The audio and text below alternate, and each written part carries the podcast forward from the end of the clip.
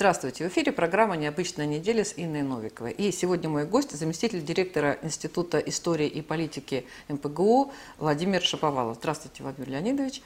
Здравствуйте. Обсуждаем события недели. Давайте поговорим с вами о такой очень важной, наверное, одной из важнейших тем. Это встреча вот в Рейкьявике двух министров иностранных дел, госсекретаря эс ша а Энтони Блинкена и министра иностранных дел Российской Федерации Сергея Лаврова.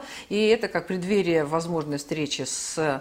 между президентами России и России и Америки. И а, понятно, что а, высокие чиновники поехали докладывать президентам по итогам встреч, а, но все-таки вот то, что вы видите, а, это и все идет к тому, что наши президенты встретятся и, возможно, о чем-то позитивном договорятся. Либо, потому что Байден шел как ярый такой анти, антироссийский политик, но вот, может быть, все-таки все не так плохо, как предполагалось в начале. Да, теперь уже определенно можно сказать, что наши президенты встретятся, и это будет очень важная встреча во всех смыслах. Но давайте попробуем вписать встречу, эту встречу, а также встречу в Рейкьявике Блинкена и Лаврова в контекст, контекст общих, общий контекст российско-американских отношений. Если мы рассматриваем такой длительной динамики российско-американские отношения, то необходимо подчеркнуть, что они за прошедшие тридцать лет имеют общую тенденцию к ухудшению, но в то же самое время это не, одно, не такое не пикирование вниз. Это процесс, который имеет свои взлеты и падения. Отношения между Россией и Соединенными Штатами претерпевали серьезную трансформацию от очень хороших в начале девяностых к очень плохим в конце девяностых, когда произошла бомбардировка в Югославии, к очень хорошим в начале нулевых, когда Россия вместе с Соединенными Штатами боролась против международного терроризма, очень плохим в конце нулевых, когда произошла э, так называемая прокладная война после грузино-юго-осетинской войны, по сути, пауза в отношениях между Россией и Соединенными Штатами, что произошло потом? Потом произошла перезагрузка в две тысячи десятом, две тысячи девятом, две тысячи десятом, и отношения э, России и Соединенных Штатов вновь улучшились, как вы помните, э, был подписан договор эс эн вэ три, и целый ряд достаточно интересных совместных инициатив был. Но потом, после подписания договора эс эн вэ три, отношения России и США стали постепенно, а потом достаточно быстро ухудшаться. И в прошлом две тысячи двадцатом, ну, собственно, в период две тысячи шестнадцатого — две тысячи четырнадцатого, две тысячи двадцатого, вот в это шестилетие, они достигли крайне низкой точки. Точки, на которой, собственно, начинается новая холодная война. Причем здесь парадоксальным образом надежды на Дональда Трампа не просто не оправдались, а сыграли в некотором смысле в минус для российско-американских отношений, причем не по вине Трампа. Трамп как раз был сориентирован на взаимодействие с Россией. Возможно, что после Хельсинской встречи между Путиным и Трампом открывалась определенная перспектива для нормализации отношений, но Трамп вел очень ожесточенную борьбу со своими оппонентами, которые обвиняли его во всех смертных грехах и в том, что он российский агент. Поэтому у Трампа просто не было возможности, так сказать, каким-то образом реализовать свои задумки по поводу нормализации отношений с Россией. И, с другой стороны, Трамп, как неоизоляционист, сделал ряд шагов, которые реально ухудшили отношения США с Россией. Он разорвал соглашение о договоре по открытому небу, он разорвал соглашение о ракетах средней и меньшей дальности, он отказывался переподписывать, пролонгировать договор эс эн вэ три, который уже, кстати, Байденом был пролонгирован, как известно, и сейчас действует. А, наконец, Трамп, как сторонник нефтяного лобби, нефтегазового лобби, очень активно противодействовал реализации Северного потока два. Вот, собственно, таким образом мы видим, что а та составная часть внешнеполитического курса Трампа, которая должна была быть ориентирована на нормализацию отношений с Россией, она не состоялась, она была торпедирована. А вот тот негатив, который он мог привнести в российско-американские отношения, он благополучно привнес. Более того, в период президентства Трампа наблюдалось такое, такое состояние, которое в американской политике обычно называется управляя, разделенное правление. Разделенное правление. Что это такое? Одна ветвь власти, президентская, принадлежит одной партии республиканцев, а в другой ветви власти в Конгрессе доминирует другая партия, демократы. К чему приводила такая ситуация при Трампе? К тому, что демократы и республиканцы, конкурируя между собой, соревновались в вынесении санкций новых России. То есть как только Конгресс руками демократов, вернее демократы руками Конгресса принимал, принимал один пакет санкций, Госдепартамент Трампа принимал другой пакет санкций, так, стремясь доказать, что он никакой не российский агент, а он тоже борется с Россией. И таким образом вот этот двойной санкционный режим фактически устанавливался. Обе Оба участника внутриполитической борьбы в Соединенных Штатах конкурировали за санкционные меры против России. А сейчас ситуация изменилась. Над Байденом не давлеет обвинение в том, что он агент Кремля. Поскольку, собственно, именно демократы эту травлю Трампа организовали в том, что он агент Кремля, поэтому у Байдена развязаны руки. А в то же самое время потребность в диалоге между Россией и Соединенными Штатами никуда не ушла. Она сохраняется, и в Соединенных Штатах это прекрасно понимают. И, в общем-то, те наиболее здравомыслящие голоса, которые мы слышим от разных американских политиков, государственных деятелей, военных и представителей спецслужб, они свидетельствуют о том, что с Россией нужно договариваться, как минимум, определяя взаимные красные линии, за которые две державы не должны переступать. В этом смысле Рейкьявикская встреча не будет означать начало нормализации отношений между США и Россией. Тем более она не будет означать новую перезагрузку. Перезагрузки, скорее всего, не случится. А что будет? Будет холодная война в, так сказать, при определенном прочерчивании этих красных линий и определении каких-то правил игры. Вот в этом смысле давайте сравним эту ситуацию с холодной войной двадцатого века. Первый период холодной войны, пятидесятые, начало шестидесятых, это был самый жесткий период. По сути, это была война без правил. Без определенных, так сказать, красных линий, без определенных договоренностей. После Карибского кризиса ситуация изменилась.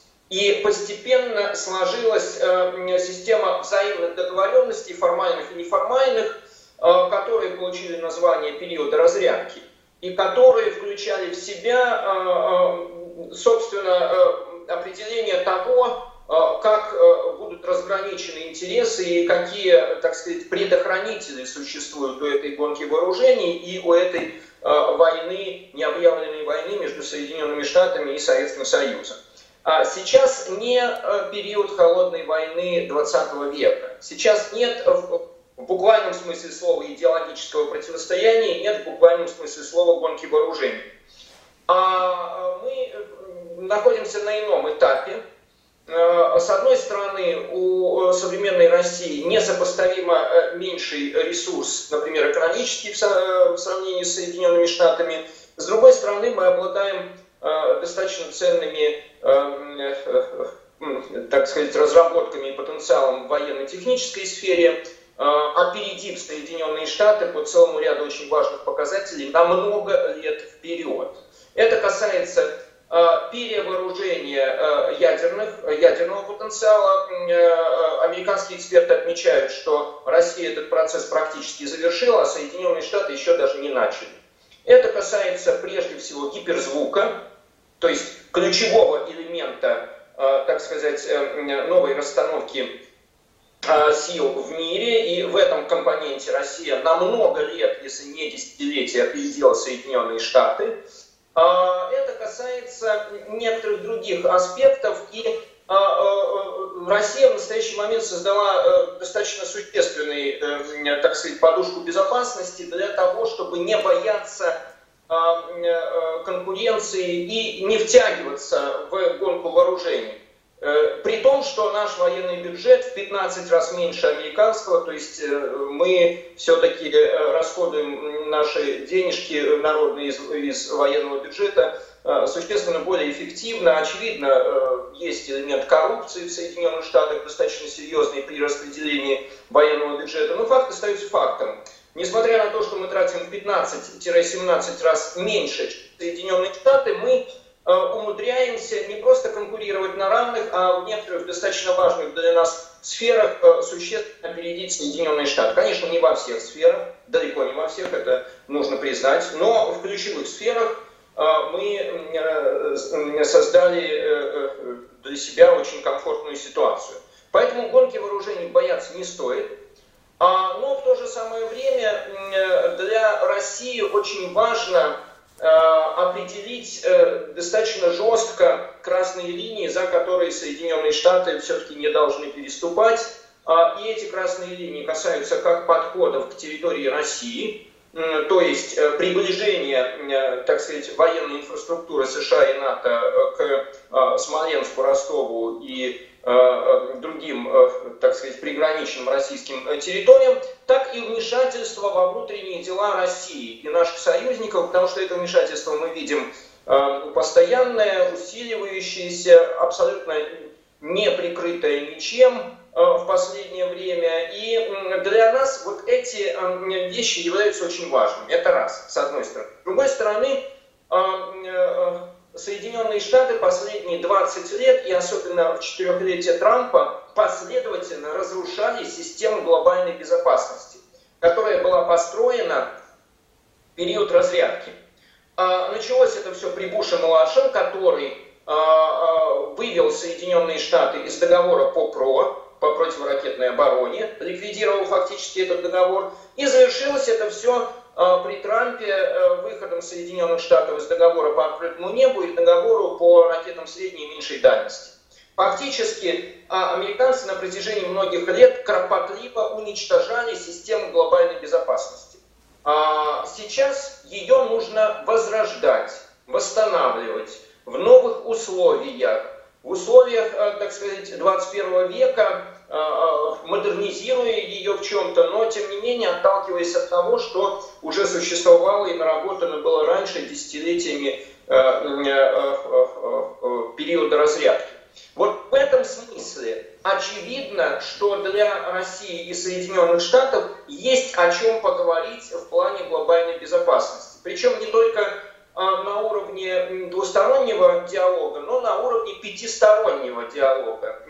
То есть идея нашего президента о саммите лидеров пяти стран, постоянных членов Совета Безопасности ООН, конечно, остается актуальной. Более того, с моей точки зрения, это самая актуальная тема, которая, которая только может стоять в повестке дня. Причем, заметьте, идея России договариваться по вопросам глобальной безопасности, чтобы, извините, не началась ядерная война сегодня, здесь и сейчас, в этом заинтересованы все. Идея Соединенных Штатов договариваться по климату. Только что прошел климатический саммит. При всем уважении к тем, так сказать, политикам, общественным деятелям, которые занимаются вопросами климата, если случится ядерная война, никакие выхлопы газа уже не будут актуальны для человечества в качестве угрозы. Поэтому, как мне кажется, все-таки нужно правильно расставлять приоритеты. И проблема климатических угроз – это, конечно, серьезная и важная проблема, но десятого уровня, а не первого. Сейчас важно снять возможность ядерной войны с участием таких гигантских стран, с ядерным потенциалом, как Россия, Китай, Соединенные Штаты и ряд других стран. И вот это серьезная проблема, которую нужно решать. Кроме того, есть вполне конкретные локальные проблемы. Соединенные Штаты сейчас подкинули миру Афганистан. Это очень серьезная проблема, потому что это потенциально база для международного терроризма, который может распространяться отсюда везде, и в Россию, и в Китай, и в Индию, и в Европу. Это потенциально база для еще большего распространения наркобизнеса. Это очень серьезная проблема для безопасности соседних стран, в том числе и России. И очевидно, что вот это также должно стать предметом достаточно серьезного разговора, поскольку сейчас Соединенные Штаты выводят свои войска без каких-то ни было обязательств и, так сказать, резервных путей, отходных путей, просто выводят войска из Афганистана, и если, собственно, этот процесс будет проходить именно так, как он проходит сейчас, то через некоторое время, скорее всего, Афганистан превратится в зону очень серьезного военного кризиса. Ну и, наконец, последнее, что нужно подчеркивать, существуют сферы, в которых происходит также достаточно серьезная конкуренция, борьба. Это сфера кибербезопасности. Россия давно выступает с инициативой в отношении Соединенных Штатов совместно действовать в этой сфере. Соединенные Штаты не замечают наши инициативы. Это сфера космоса. Россия давно предлагает Соединенным Штатам и другим странам, которые очень активно, так сказать, эскалируют космическое пространство, договориться и заключить некую договоренность о нераспространении оружия, о каких-то правилах игры в космической сфере. И это сфера Арктики. Россия, и не свой, тут очень актуален именно Рейкьявик, поскольку это был саммит арктических стран, восьмерки арктических государств, и Россия э, уже к этому саммиту предложила всем остальным странам, которые, кстати, все являются странами Запада, все остальные семь стран и входят либо в НАТО, либо в Евросоюз, э, Россия предлагала всем этим странам, в том числе и прежде всего, конечно, Соединенным Штатам, э, восстановить формат э, военных консультаций, так сказать, стран восьмерки в арктическом бассейне для того, чтобы не произошло, не дай бог, каких-то столкновений и конфликтов, потому что насыщенность арктического пространства военными разных стран увеличивается, веро- вероятность столкновений или тех, инцидент, тех или иных инцидентов возрастает. И, очевидно, уже сейчас при неопределенности границ и интересов всех восьми стран, прежде всего, конечно, США и России, необходимо уже сейчас, в общем-то, начать процесс согласования интересов и, как минимум, консультаций на уровне военных, что очень важно для снижения уровня эскалации. Вот, собственно, то, что может стать объектами, предметами переговоров между лидерами США и России. Как мы видим, повестка очень масштабная. Сюда еще нужно включить Украину, Иран, Северную Корею, Сирию, некоторые другие а ближ... а, а Ближний страны. Восток. А, ближний... а Ближний Восток, вот это обострение между Израилем и Палестиной. Это... А сюда, конечно, нужно включить и этот аспект. При этом хочу подчеркнуть, что сейчас существует, как известно, формат ко-спонсоров ближневосточного урегулирования, в котором представлены Россия и Соединенные Штаты. Но что произошло, к сожалению, на Ближнем Востоке в настоящее время? Действия предыдущей администрации Дональда Трампа привели к тому, что равновесие сил, установившееся на Ближнем Востоке, ну и, собственно, поддержка, поддерживаемая в течение нескольких лет, нарушилась. Почему? Потому что Трамп э, очень откровенно поддержал одну из сторон э, Израиля. перенеся посольство США в Иерусалим. Представьте себе, Иерусалим ведь является ключевым элементом, ключевой точкой, так сказать, противоречия между двумя общинами, между Израилем и Палестиной. И именно из-за Иерусалима происходят конфликты между израильтянами и палестинцами, и именно статус Иерусалима является точкой преткновений в этом конфликте, и, в общем-то, стороны не могут договориться, как поделить между собой. А что, у Байдена какое-то иное мнение по этому поводу? Что? А что, разве у Байдена какое-то иное мнение по этому поводу? Разве а, администрация Байдена поддерживает Палестину? У Байдена принципиально иное мнение, чем у Трампа, но давайте все-таки я последнее слово скажу по поводу Трампа. Вот то решение, которое принял Трамп, фактически разрушило хрупкий мир в палестино-израильском противостоянии. И Соединенные Штаты больше не воспринимаются как последние. Они воспринимаются как сторона, которая стоит за Израилем, за одной из сторон конфликта. Так и было, так и было раньше.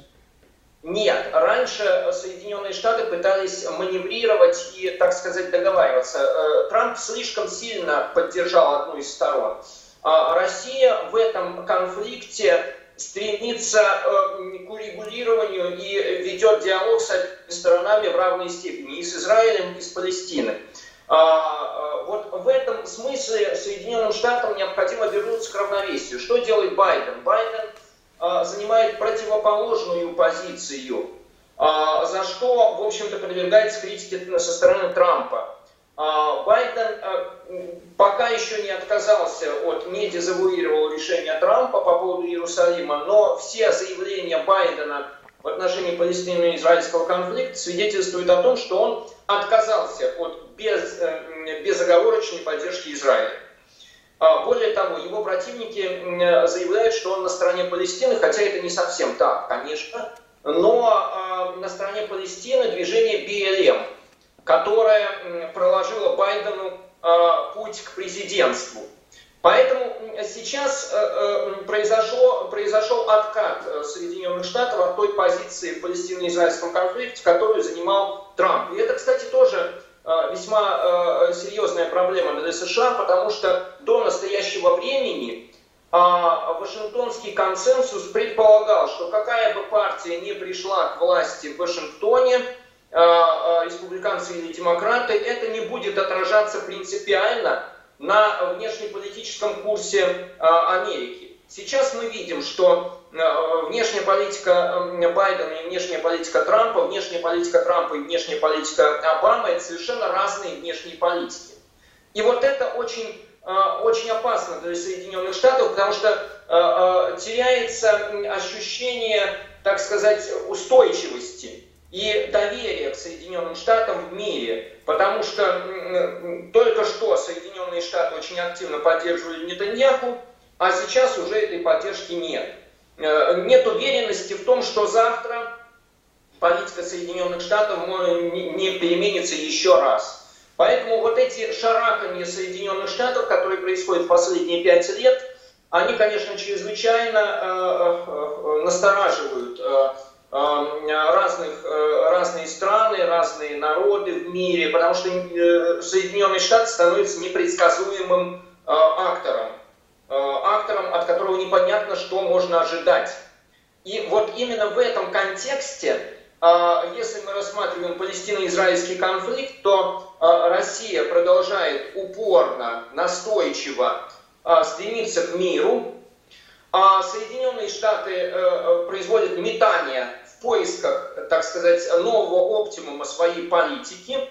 И в то же самое время на горизонте появился Китай, который впервые, впервые серьезно заявил о своих претензиях на участие в палестино-израильском конфликте, на чьей стороне? На стороне Палестины.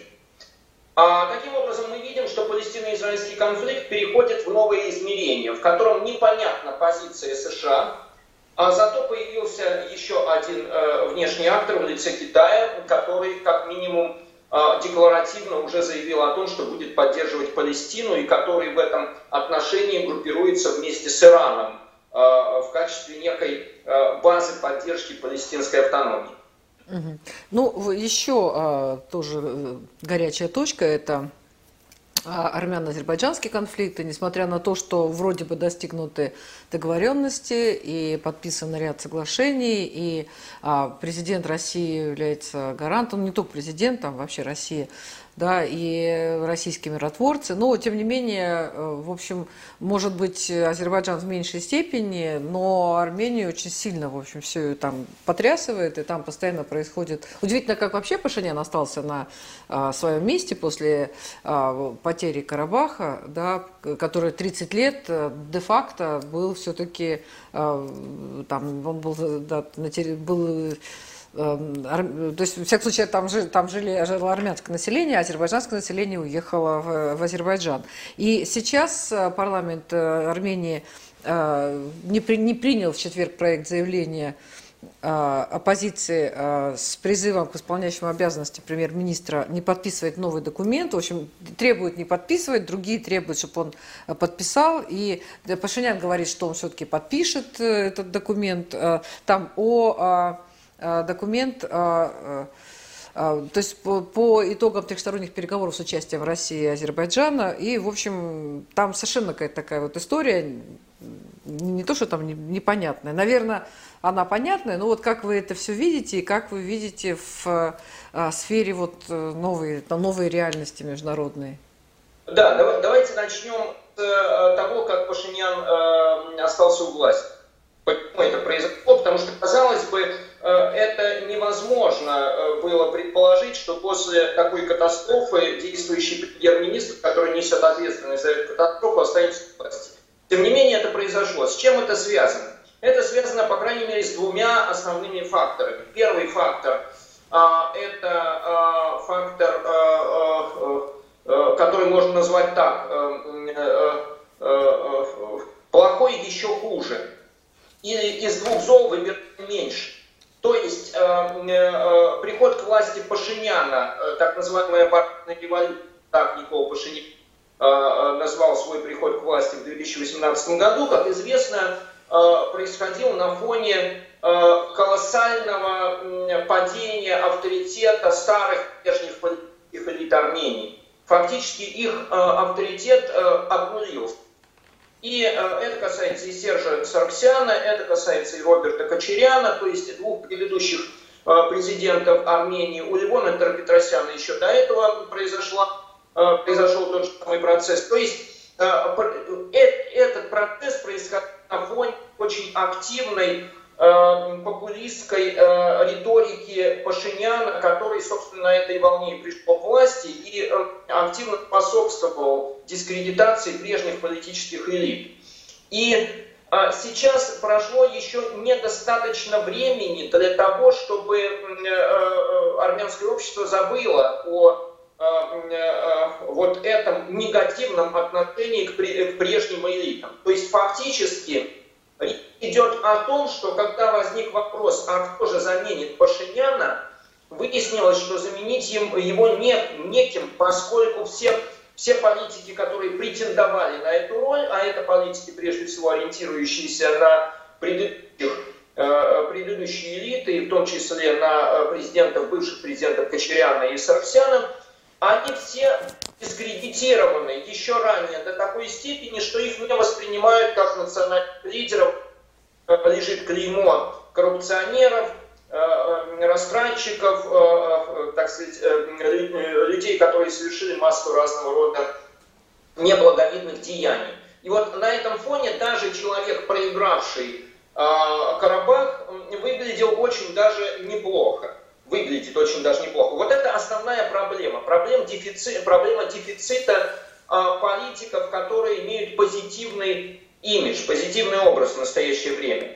А это одна составная часть. Вторая составная часть состоит в том, что фактор Карабаха в две тысячи двадцать первом работает не так, как он работал в тысяча девятьсот девяносто втором. Сменились поколения в армянском обществе, и эта проблема утратила ту актуальность, ту значимость, которая была тридцать лет назад. Что я имею в виду? армянское общество девяностых сплотилось на теме Карабаха. Ну, собственно, это произошло еще в конце восьмидесятых. Тема Карабаха, как известно, стала точкой корки нации и формирования армянской государственности в постсоветский период и армянских политических элит. Как мы помним, собственно, армянские политические элиты девяностых, нулевых, это люди, которые прошли через горнило Карабахского конфликта, которые были победителями в Первой Карабахской войне и которые в значительной степени были активными участниками этой войны. По сути, Арменией правили карабахские кланы. Те политики, которые были связаны с этой великой для армянского народа победой, этой войной. Но постепенно отношение к Карабаху менялось. А люди, которые были причастны к этому конфликту, в том числе и к вооруженному конфликту девяностых, постепенно сходили со сцены, менялись поколения в армянском обществе. Проблема постепенно э, э, уходила на второй план. Сейчас в Армении существует множество других э, серьезных проблем. Я имею в виду сейчас не в две тысячи двадцать первом, а последние пять-семь лет. Это существенное экономическое отставание от э, других стран постсоветского пространства. Это невозможность существования в окружении врагов. С одной стороны Азербайджан недружественный, с другой стороны недружественная Турция, с третьей стороны Грузия, которая достаточно часто поддерживает недружественные Азербайджан и Турцию. Э, то есть ситуация блокады, осажденной крепости, ситуация, при которой все надежды на, так сказать, то, что независимая Армения станет экономически преуспевать и будет успешно развиваться, они оказались, ну, в общем-то, неосновательными. Армения по очень многим показателям является успешным государством на сегодняшний день, социальным, экономическим показателям. И в обществе постепенно накапливался груз не только недовольство, протеста против правящих элит, но актуализировались проблемы, которые стали для армянского общества более важными, чем борьба за земли предков. Это проблемы выживания и нормального существования вот моей конкретной семьи, не на территории Карабаха, а на территории, собственно, Армении. Поэтому вот здесь начинает меняться ценностная ориентация армянского общества. И это, конечно, сказывается на том, что нынешняя Карабахская война, она не привела к росту патриотизма, к мобилизации, к объединению в едином порыве всего армянского народа, как это было на рубеже восьмидесятых-девяностых, а привела к обратным процессам. К дезинтеграции, к поиску виновных, к стремлению реализовать лозунг «каждый за себя» и «каждый спасается сам как может».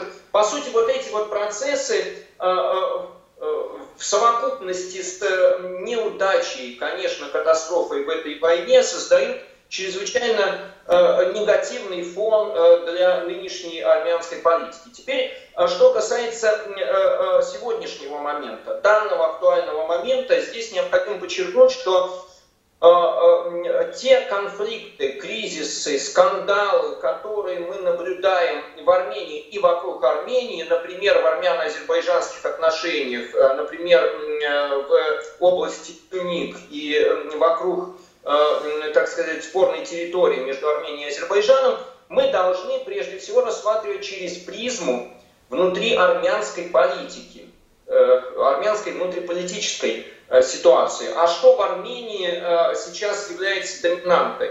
Это предстоящие выборы, парламентские выборы. А фактически в Армении идет избирательная кампания, и то, что происходит, в том числе и в армяно-азербайджанских отношениях, мы, конечно, должны вписывать в контекст избирательной кампании.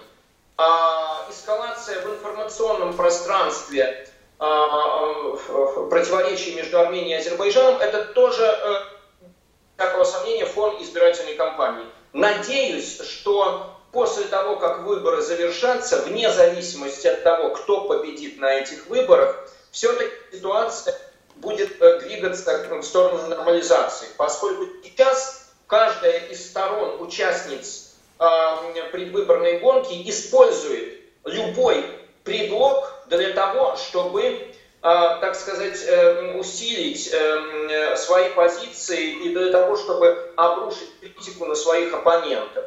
Поэтому думаю, что здесь, конечно, те проблемы, которые существуют между Арменией и Азербайджаном, очень сильно гипертрофируются вот этой, этим контекстом предвыборной кампании. И Пашиняну, и его оппонентам нельзя совершать некоторые вещи. Ну, например, никто не простит Пашиняну сейчас безвольной позиции в отношении Азербайджана. Поэтому он делает заявления, достаточно воинственные заявления, достаточно жесткие заявления в отношении того кризиса, который существует сейчас. Ну и, в общем-то, с другой стороны, Пашинян не может идти на определенные уступки и компромиссы в рамках армяно-азербайджано-российского диалога, потому что они могут быть интерпретированы его оппонентом как сдача последних позиций, полная капитуляция. Вот этот момент мы должны учитывать, и думаю, что э, все-таки мы должны понимать, что конфликт завершен. На данный момент армяно-азербайджанский конфликт, в нем поставлена точка. А, а, завершен он благодаря вмешательству России. Россия на страже интересов мира в регионе. Российские миротворцы полностью контролирует ситуацию. Россия модерирует процесс дискуссии между Арменией и Азербайджаном. Но сейчас нужно немножко остудить горячие головы, которые заняты избирательной кампанией. Как только выборы состоятся и а, все рассядутся по своим местам, и будет понимание того, кто а, за что отвечает в, армянско, в армянской политике и а, кто, собственно, теперь а, будет а, основным актором этой политики, тогда уже можно будет начать следующую, так сказать, фазу мирного урегулирования армяно-азербайджанского конфликта. Спасибо большое, Сергей Васильевич. Ой, извините. Да. Спасибо большое, Владимир Леонидович. Да. Да, это была программа «Необычная неделя», и наш гость, заместитель директора Института истории и политики МПГУ Владимир Шаповалов. Спасибо, Владимир Леонидович.